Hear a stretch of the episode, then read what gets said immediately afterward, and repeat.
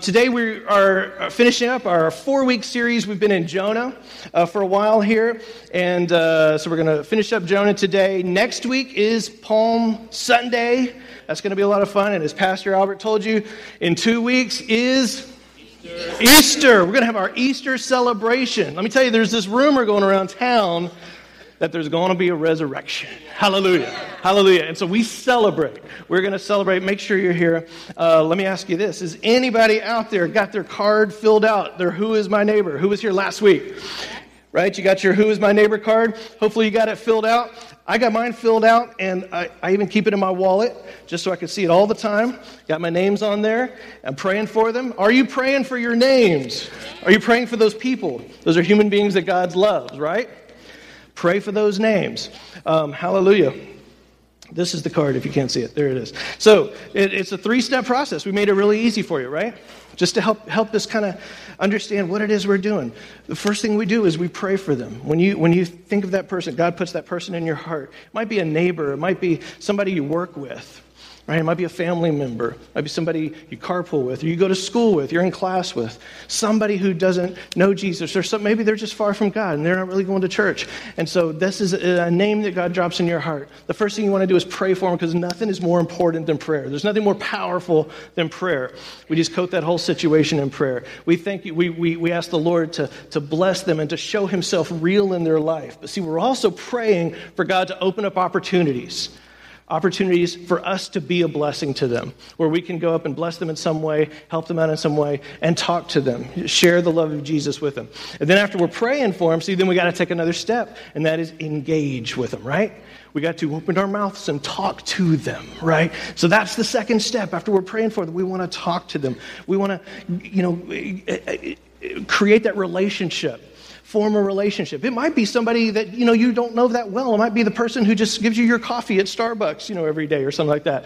But you guys, you've, you've, you've formed a little rapport. You know, they know you as guy with the purple hat, you know, or something like that. So maybe it's time time to take that to the next level. Introduce yourself, talk to them, and then what you want to do after you after you've engaged them, you want to invite them to church. Because that's what we're wanting. We're wanting them to come to church where they can hear about Jesus, where they can have this personal experience with Jesus. And they're going to experience the love of Jesus. They're going to see a whole bunch of, they're going to come to this church, see a whole bunch of people who like each other and love each other, people who don't even have maybe a whole lot in common sometimes, but they still love each other.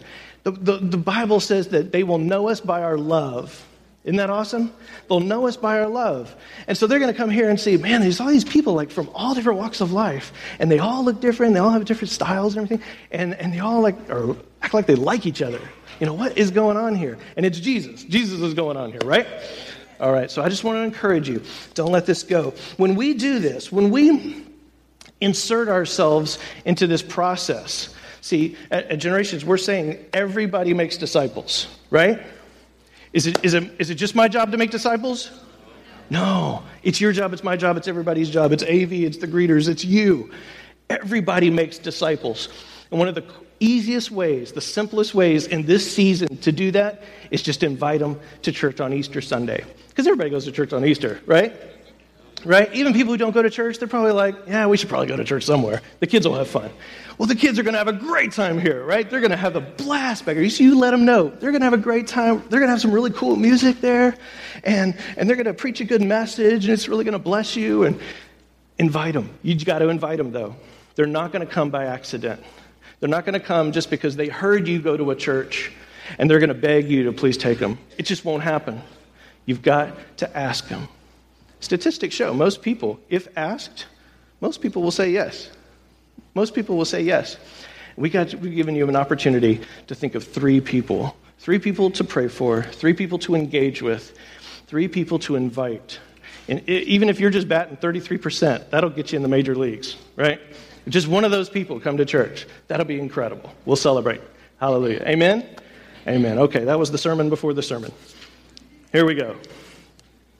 Well, let's see. We're in the fourth chapter. If you have your Bibles, you can go to Jonah, the fourth chapter. Uh, in this final chapter, this is good. Jonah's heart is finally exposed, and we get to the real root of his problem after all this time. And we also get a really pretty neat picture of the nature of God, his amazing love. We also get to see some of God's uh, has a pretty shockingly good sense of humor.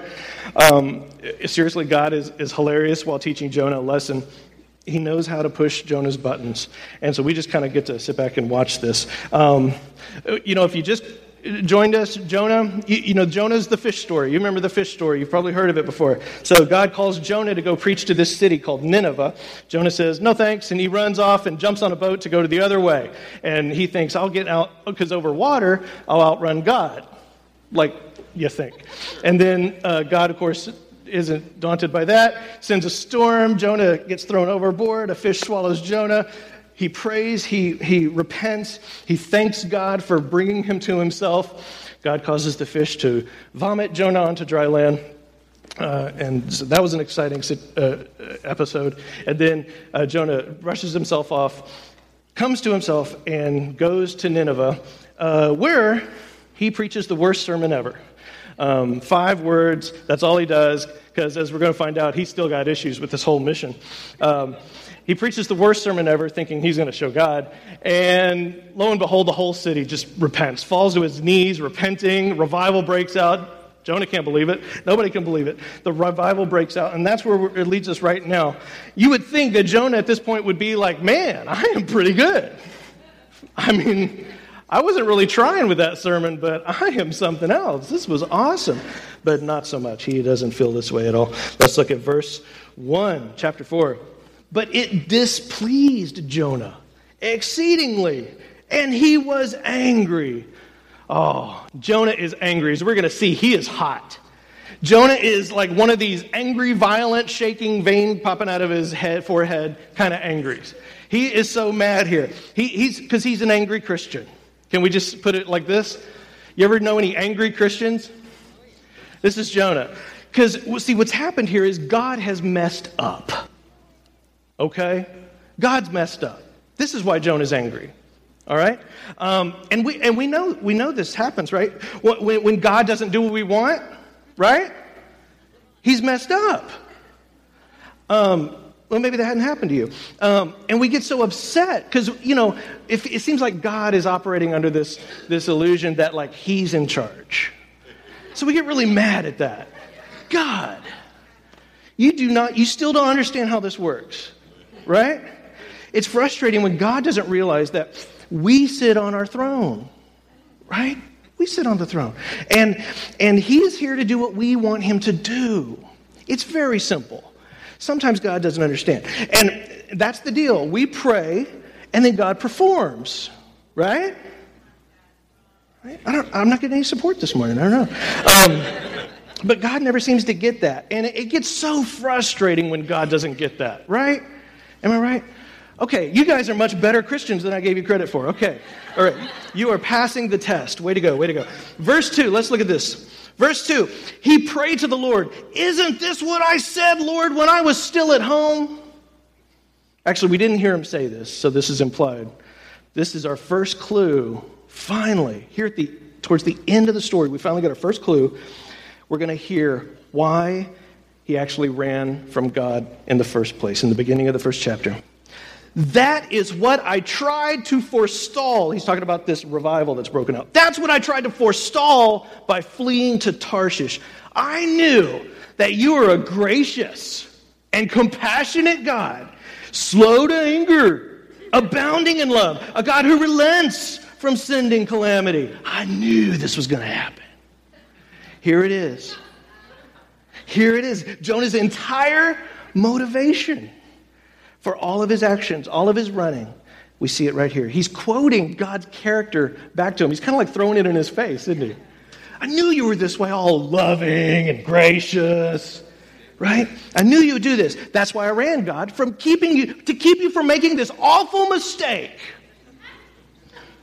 I hate these people, right? Jonah hates these people. They're awful. They're awful people right? They're like cowboy fans and they wear socks with their sandals and right? Oh no, they watch Glee. They're terrible people, terrible. They don't use their blinker when changing lanes. Those people, you know them? Awful people. Don't deserve to go to heaven. Now, now they're going to be my brothers and sisters, and I'll have to see them every day through eternity. we find out the truth here of Jonah's heart, don't we? He didn't run because he was scared of Nineveh. He didn't run out of fear.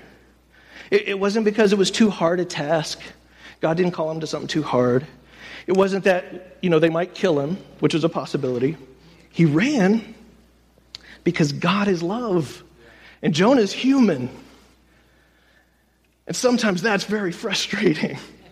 God is love, and Jonah is human. See, Jonah actually does know the character of God. He's not ignorant here. He knows the character of God.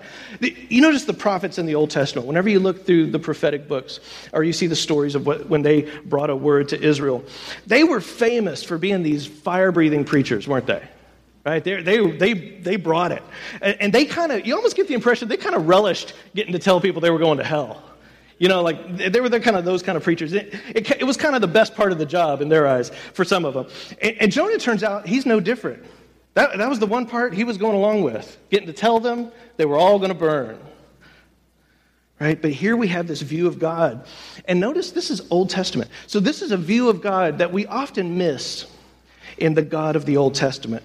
Here's this fire breathing prophet, and he's actually angry at Jehovah God because he's gracious and compassionate. Sounds like we're talking about Jesus, doesn't it? Yeah. He's gracious, he's compassionate, he's slow to anger, he's abounding in love. This is a God who the, the king of Nineveh said he, maybe he'll relent from sending calamity. He, this isn't a God who relishes sending destruction. He actually prefers to turn, to turn from destruction. Uh, the literal meaning, it's so interesting in the verse in chapter 3, when it says that God relented, that he turned, the Hebrew word there is the Hebrew word for repent. It's, it's an amazing thing to study out. God, because the meaning of repent is what? To turn. That God turned, went a different direction. This is what God wants to do. He, he was setting them up for this the whole time, right? So, so this is the this is the picture of God. So we often in our culture we have this have it swapped. We have God as the angry one, you know, and that we're the nice one. we would be so much more gracious than God, we think, right? But it says that God is the one who relents. God is the one who has compassion and mercy. Now this doesn't make Jonah look too good, does it? He's not coming out of this looking very good. I mean, how many people today can you think of would say, yeah, the, the thing about God that infuriates me the most is, is definitely his love and compassion. That just chaps my hide, right? All that grace and mercy. I hate that about God. M- most people don't say that, right? That's an unusual thing to get mad about. So, so what's Jonah's deal? Why is he so angry about this? Why is he mad about grace and compassion? Uh, the, these are not the divine traits that usually we get angry about. We like this stuff. We like that, right? Angry, wrathful, vengeful God. That, that we don't like so much. So, what's Jonah's problem? And get this in verse 3 he's not just angry, he is suicidal. Check this out. He says, Now, Lord, take away my life, for it is better for me to die than to live. I just want to die. That's what Jonah's saying here. He's so enraged by God's compassion. Understand, I mean, that vein's about to explode in his forehead. He's so enraged by this that he would, God would have compassion on the Ninevites. He wants to die. So now, God speaks. This is good. Jonah does a whole lot of speaking in this story. He gets to talk a lot. But now God speaks. And get this picture of God in your mind. I, I, I might be a little warped, but I kind of think God's having a little bit of fun here. Jo- Jonah is just frantic. He's freaked out here, right? He is all weirded out. And you get the impression, I do, that God is, he's pleased to just kind of let Jonah ramble and, and carry on like a crazy person a little bit here. And then God kind of, in verse 4, he gently pokes him. But the Lord replied, Is it right for you to be angry? If I asked my wife that, I would be dead. is it right for you to be angry? Yeah, don't ever do that. And Jonah is just livid. He doesn't even answer, he doesn't say anything back. Jonah's like, that is it. Throws the mic down and runs out of the city. And in verse 5, he just storms out and sulks outside the city on a hill. Now, I don't know about you, but I think if I were God, I would be frying Jonah about now. He'd be a crispy little piece of bacon, right? But God is so patient. He's so patient. He is not done with Jonah yet. See, look, the greatest miracle ever has just happened. God has, has accomplished his will when it comes to Nineveh. He's been able to, he's brought the word, he, he's brought about the rescue, the salvation of this whole city, but he's not done. That, that's not everything he's after. He's the lessons of life continue here. He's not done with Jonah. God is determined that someday Jonah will be a holy man. He's determined because God is good. But now, let's take a let's take a pause here because it may help us understand something about why Jonah is so angry if we understand a little more of context of the story. It's not something we'll find in this text. Uh, the narrator here doesn't actually tell us because he assumes his readers there in the ancient world would, would understand what's going on, and they would his readers would understand know, know full well why Jonah was furious. Uh, but we see in history, we find out. And this is the reason why Jonah is so upset. Nineveh the city of Nineveh, which uh, Jonah is called to prophesy against, is the capital of the Assyrian Empire. The Assyrian Empire. Now, here's what's amazing about Assyria this is effectively the first global, world global superpower on the planet in the history of the world. They were the first. Here's what else is amazing about the Assyrian Empire. Uh, not enough people know about these guys. They ruled from about 2600 BC all the way to 600 BC. That's almost 2,000 years. 2,000 years, and a lot, a lot, of us haven't even heard of them. 2,000 years, that, that is an unheard of reign, either before or since. Nobody lasts that long. It's, in fact, the Assyrian Empire is the longest lasting empire on the planet. Did you know that? The Assyrians. No other empire on earth uh, has matched the Assyrian Empire in its longevity or its completeness of rule, its totality of domination of the region. And one of the reasons they were unmatched is because they were also unmatched in their cruelty. The Assyrians were known for this. For nearly 2,000 years, imagine this 2,000 years, the Assyrians mastered the art of empire. Okay?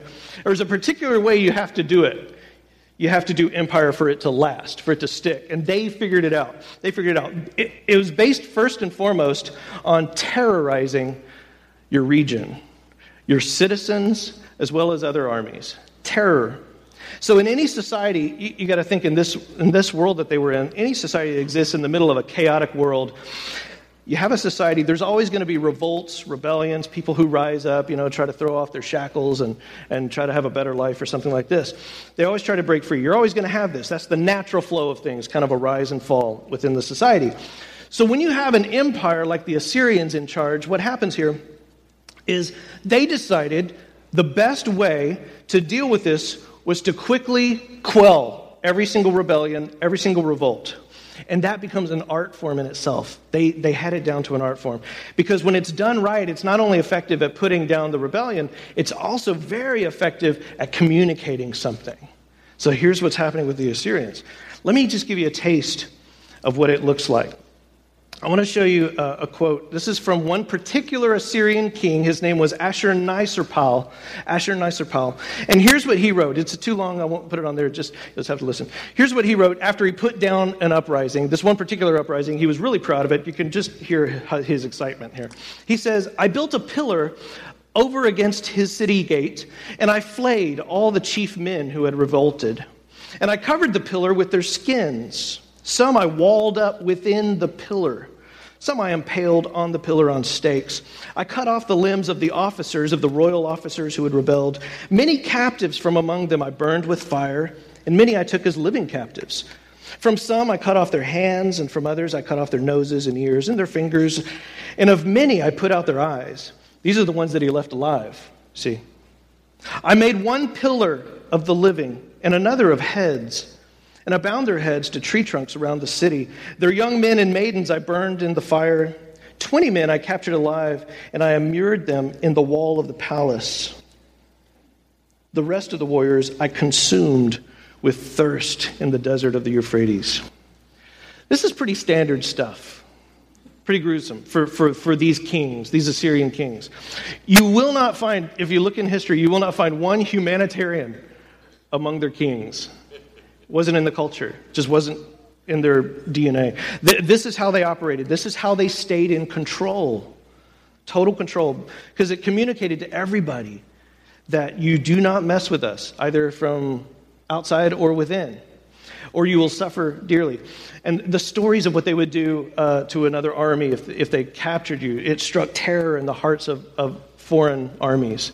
Um, they mastered the art of destroying a city. After they would go in and destroy a city, uh, defeat, de- de- defeat their army, the excavations and what they're finding now, the archaeologists, they say it, it, it's compared to the destruction of a nuclear bomb, except that it was done by hand. It's, it was incredibly time consuming, their level of destruction, just, just what the city after they beat it. So, what they would do is they'd go in, they'd murder and maim most of the population. They'd leave a few alive just to spread the word and spread the fear. But then they would make sure that nothing was recognizable Nothing useful left in the city, not a single thing. They would bring, not, not a single stone would be left on top of, of another, they say.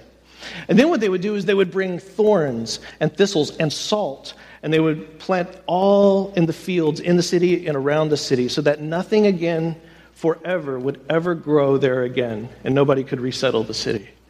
This is just their normal MO. I read that sometimes they, they would even go to the trouble of diverting a river uh, a nearby river into the city so that it would completely flood everything. There was no trace left. Why? Why would they do this? Because the number one tool for longevity for an empire is fear, despair, total hopelessness that you can ever change anything. That an empire removes every vestige of hope for those who would try to resist the empire. Ironically, at the same time, it promises peace and security for its own citizens as long as they fall in line and obey. So, this is what an empire does. This is how an empire stays in power. It still works today, by the way, for, for empires of all shapes and sizes. Now, back to Jonah. It turns out that the Assyrians reserved a very particular kind of evil for the Jewish people when they marched through northern Israel. It was something even more painful for the Jews than death because the Jews had this very strong sense of, of their ethnic identity. They believed very strongly in ethnic purity, the purity of their blood. That was an essential part of their relationship with God, keeping themselves pure in that way. And so, what the Assyrians figured out how to do instead, instead of just doing what, what Hitler tried to do, just wipe them out, annihilate the race, the Assyrians instead, they purposefully tried to dilute the race. So they invaded the northern kingdom of Israel. They forced those Jews to marry Assyrians and have babies. And these offspring, it's very tragic, these offspring were essentially to the Jews a kind of half breed. That's the way they were thought of um, half Jew, half Assyrian. And the reason why this is so devastating and so cruel because it ends up, the, the, this whole half breed generation uh, becomes even more hated than the Assyrians themselves to the Jews. The Jews hate them even more. And the Assyrians hate them because they're neither, right? Um, and the, the thinking for the Jews was this if you were a real Jew, then your, your parent would never have allowed themselves to be forced to be married. You know, they would have fought and allowed themselves to die before you would marry an Assyrian. So the fact that your parent married an Assyrian means that you are contaminated and you are worse than an Assyrian. So, so you have this generation of an entirely new race that's hated now by both nations of people. And it turns out you have what, what you may have heard with this group of half breeds eventually became known as the Samaritans. The Samaritans. We see them crop up a few times in different stories in the New Testament. By the time we get to the New Testament, their descendants, centuries later, they make a few cameos, uh, including, of course, the parable that we just looked at with Monig Minosa a few weeks ago, um, the parable of the Good Samaritan. So that's really the history of why these two groups hate each other so much. So now we can understand maybe a little bit. We can understand a little bit Joseph's posture, his incredible righteous anger. Um, because we're talking about an empire with the political might of a modern superpower and, and the cruelty of ISIS, basically, uh, in, in Jonah's day. Jonah doesn't want them saved, he doesn't want them preserved, he wants them destroyed. To Jonah, that is the only proper thing to do with these people. They're horrible, horrible people. They, their only thing is for them to be destroyed. Jonah is furious that God would have compassion on such a brutal society. Because why? It messes with his sense of justice, right? It goes beyond Jonah just being prejudiced against somebody or someone different than himself. He's truly morally offended that they're being allowed by God to exist. But see, the God of Jonah, what we're seeing way back here in the Old Testament, we're getting a glimpse of Jesus. We're, we're seeing that the God of Jonah does not operate the way we think the world is supposed to work. At our core, I think still at our core, no matter how much we appreciate God's grace, especially for ourselves, we usually appreciate that, we still, do we not operate internally according to some kind of a system of karma? You know, you ought to get what you got coming. You know, if you do good, you ought to get good. If you do bad, you ought to get bad. Right? It's, it's this idea of karma. It's what lies at the base of our, our a sense of justice and rightness. It's this religious philosophy that says what goes around comes around. There's something that just feels right about it. If you do something bad, you are supposed to reap bad. And if you're, if you're basically good, mostly good things will happen to you. That's what this idea of karmic debt is. And so if you hurt someone, you're, you're supposed to pay the price for it. That's what justice says. That's the way it's supposed to be. We like that. It feels right. It feels right. It feels just. And every day, God says, that sounds really interesting, but it's not what I offer. Right? And it can be infuriating if you're on the other side. Every day, God takes people who deserve death and punishment and hell, me included, you included, by the way, and He offers us grace. Every day, He does this. He says, I give good gifts to everyone because that's how my love works. And I'm sorry, he says, I'm sorry if this messes with you guys, but, but that's how I roll. Because his love is so much bigger than we can imagine. And here's the really tough part. If you thought that was kind of tough to swallow, here's the tough part for some folks to wrap their mind around. It's one thing if God's going to do something um, as baffling as forgive guilty people. That's one thing. All right. But then he calls us to forgive. You and me. He calls us to forgive people who, by any natural sense of justice or karma, deserve not forgiveness but condemnation. Right? He calls, us, he calls us to forgive. And he, he doesn't seem to give us any wiggle room either. Here's an interesting point forgiveness is not a feeling. It's not a feeling, it's an action. Forgiveness is an action, it's a choice. So you can say, How can I forgive? I still feel hurt by this. Right? So we feel like I can't forgive them yet because I'm still, I'm still feeling it. Right? I've still got this thing. So I can't forgive them yet. Right? Don't we often do that? I've, I've thought that before. But that's okay to still be hurt because forgiveness is an action. It's an action. It's even embedded in the word itself. It's forgive, it's not for feel. Right? It's forgive. It's not, I, am not for feeling you, I am forgiving. See, you're, you're giving a gift when you forgive someone. It's usually one that is not deserved. That's kind of the point. When you forgive, it's not deserved. And it may still even hurt, but you're forgiving. It's often a gift, this is really hard, it's often a gift that no one's asked for. Sometimes they haven't come up and said, I'm, I blew it. I'm so sorry. Will you forgive me? Well, all right. Sometimes they're running away. They're fine. And we have to choose to give that gift to somebody running away from us. That makes it hard, doesn't it?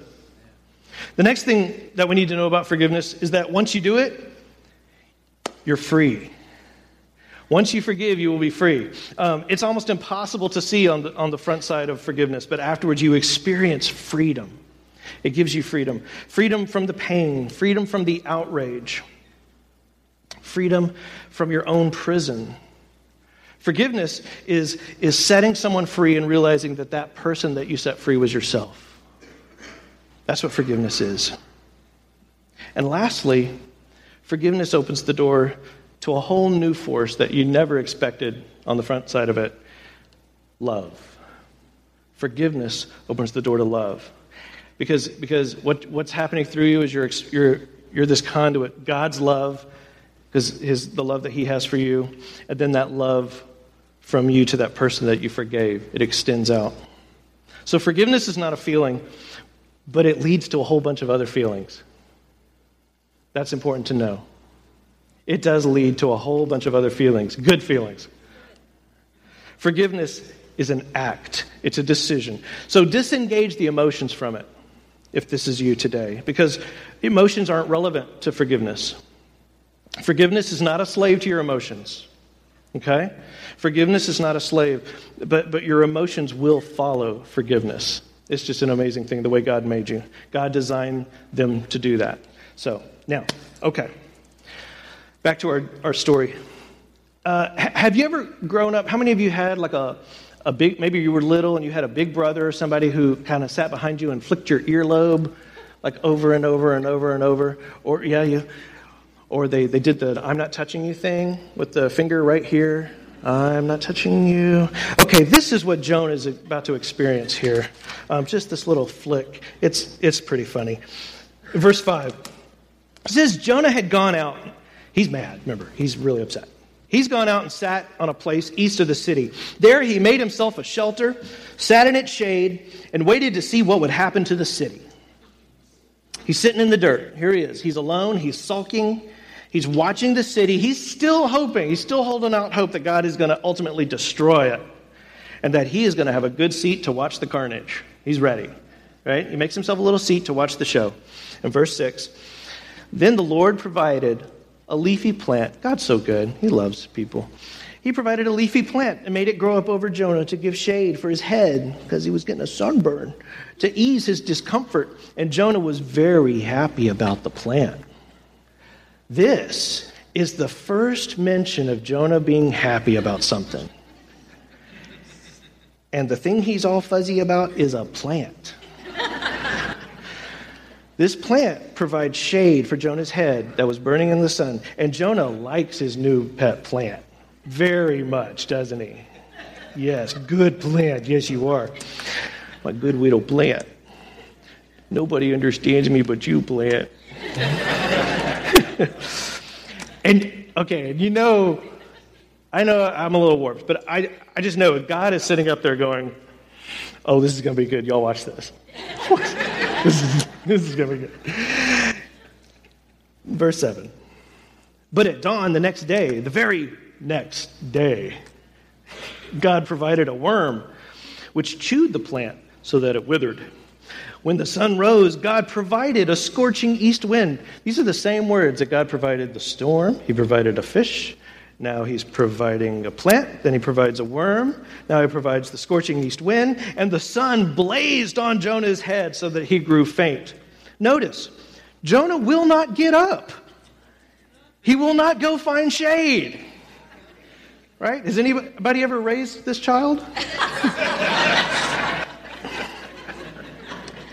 um, He's sitting there. He is in defiance of, of God. He wanted to die. We've heard this before. And he said, It would be better for me to die than to live.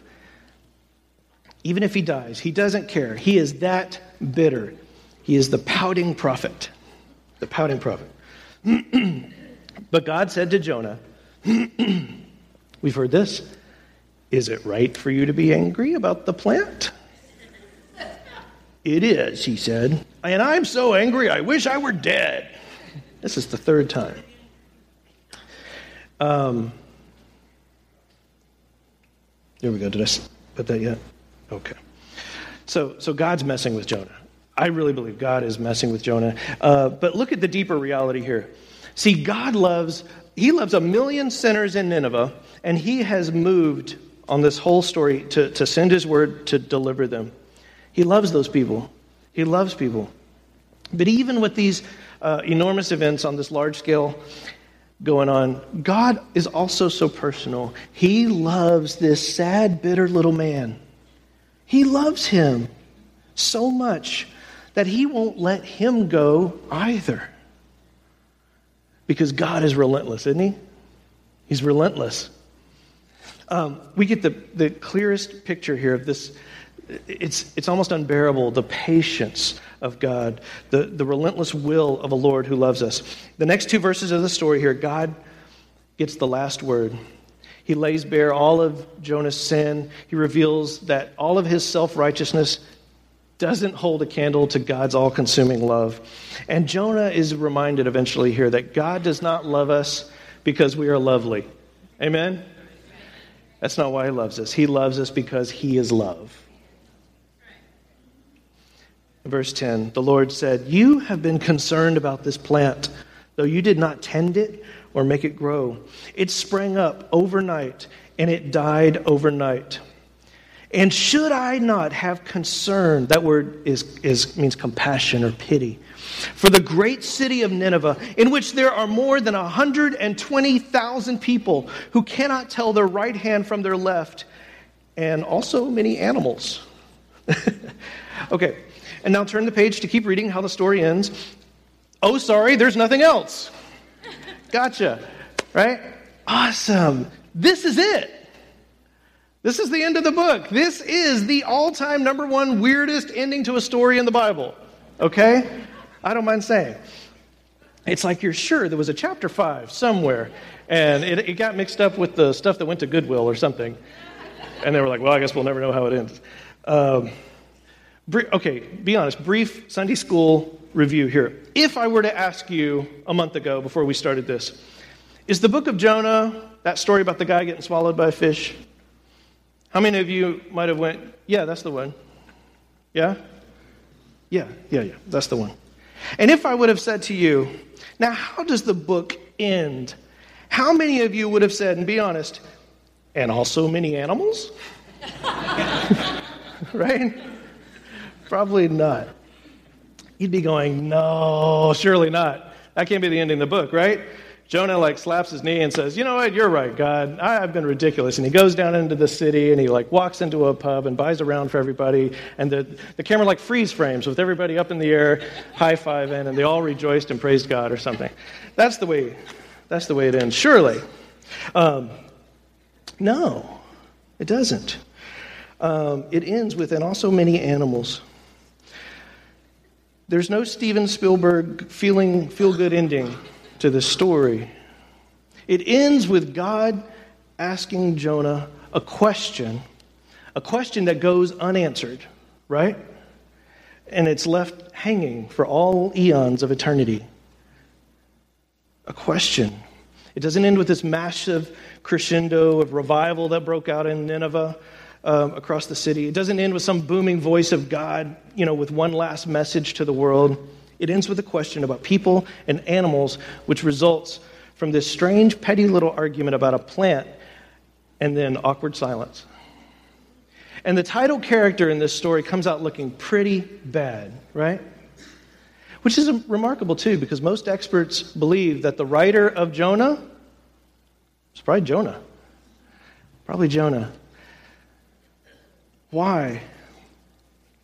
Why is the story in this way? Because Jonah is not the hero of this story. God is the hero. God gets the final word. The story of Jonah is about God, his revealing his love to us, his revealing his patience, his long suffering. We get this very honest glimpse here of exactly how gracious God really is, how messed up Jonah is, and, and we see what kind of self righteous, racist pig he really is, and, that, and what he would be without God. We get a glimpse of what a bitter man he would be, and that God loves him enough to keep pursuing him. And I have to believe that God kept pursuing him after that final question, and that eventually Jonah became a holy man.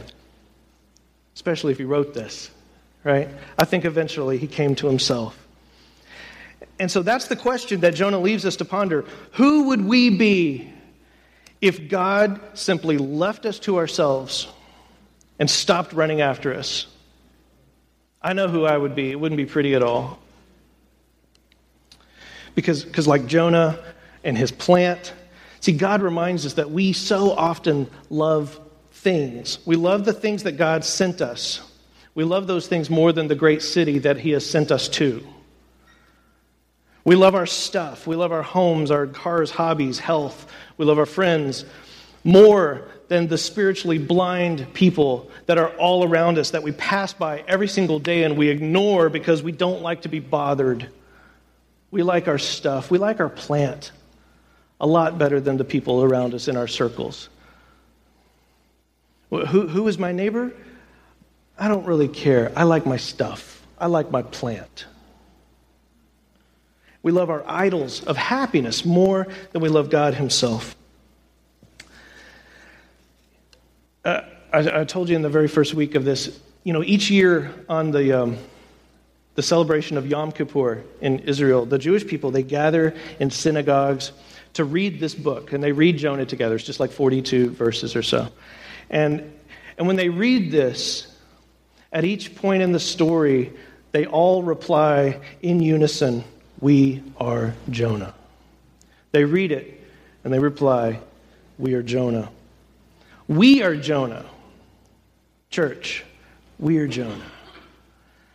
There's a reason, Generations Church, why we live in an area that has more churches per square mile than any other place on earth, and yet our city is still filled with spiritually bankrupt people because we are Jonah. See? We're the ones sitting by and waiting for the end times, for the judgment to fall, waiting for the fire to fall, for judgment to get a move on, waiting for someone maybe to pass laws to, to make it more comfortable for us or to pass laws so that unchurched people will know what's moral and not, because we really don't want to tell them. So please pass some laws that'll make it easier so people will know what's, what's right and wrong. Because we are Jonah. We'd rather not engage with society. All the while, people are around us every day who cannot tell their right hand from their left, spiritually speaking. Christians so many of us seem to be always waiting on something. We're waiting on something. Meanwhile, God is patiently pursuing. God's not waiting on anything. He's pursuing, and He's wondering, are you guys going to catch up? Right? We look for justice from our oppressors so many times. I'm not just talking about big grand things, sometimes just in our everyday dealings with people. We look for justice. Meanwhile, God is busy forgiving our oppressors and convicting their hearts so that they'll turn to Him. We're like Jonah. We're like Jonah when God has called us to become like Christ. We need to stop being Jonah. And I'm talking to myself here too. And start being Jesus. That's what we're called to become, like Jesus. We're Jonah when we wrongly believe that we're more righteous than other people because we've suffered. Or, or we're more righteous because we haven't suffered. Or because we're young. Or because we're older. Or because we're black. Or we're white or we're rich, or we're poor, or we're male or female, or educated or not educated, so we're more righteous. We're a success, or we're a failure, or, or, or even we're from America, or we're from somewhere else. What we are is Jonah. We have been sent to preach repentance to a great and wicked city that's in our backyard.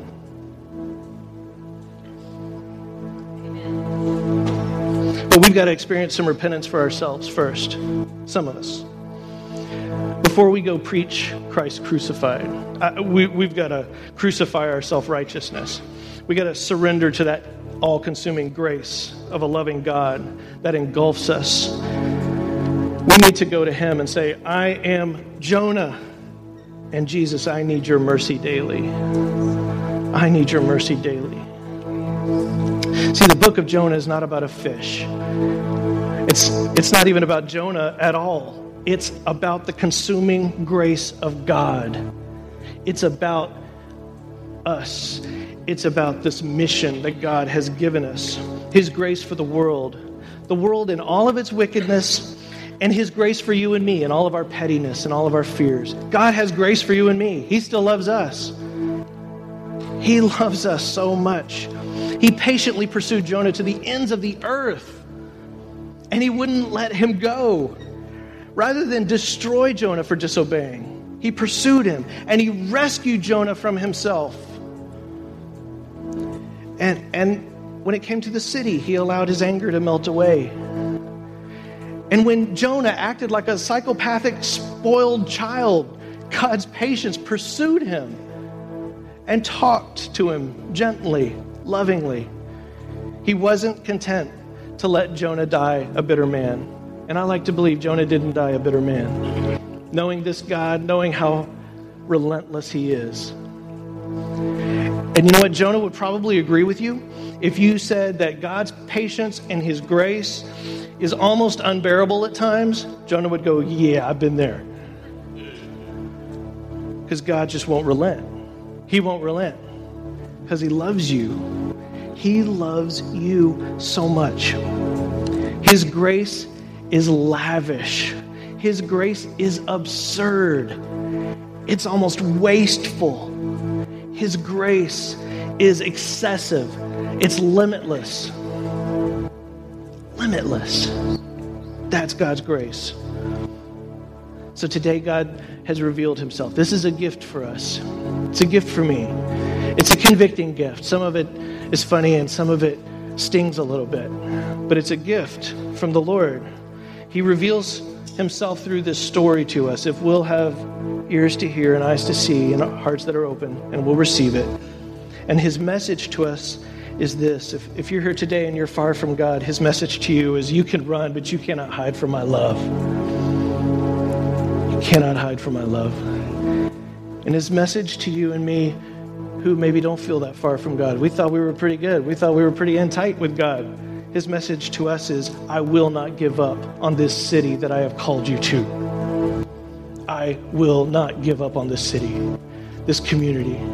God's not going to give up. And He's going to stay after us. Because He loves us this much, He loves our community this much. Amen? Let's pray. Father, Father, we love you. And I humbly come before you, Lord. And I am as guilty as anybody, Father, of being Jonah. Every day, every day, there's ways that I turn aside from people instead of moving towards them, instead of engaging them. And I thank you, Lord God, that more and more as we seek your face and as we seek your will and we seek to be more like Jesus instead of Jonah, we thank you, Father God, that you will reveal those times. Help us to see those moments in the day when we have a choice before us so that we can make the right choice, so that we can make that right decision, Father God. Keep bringing the people before us, keep putting them in our path. Don't give up, Father. We thank you, Lord God, that you are relentless. Keep putting them in front of us, Father. Give us a chance to be the words of Jesus, to be the hands and feet of Jesus to people. Help us to love people the way you love them. Break our heart, God, for what breaks yours, Lord. Don't let us be satisfied with just going through Christian motions. Father God, Turn all of us into disciples who make disciples. That nobody should walk alone. Give us a passion for that, Lord.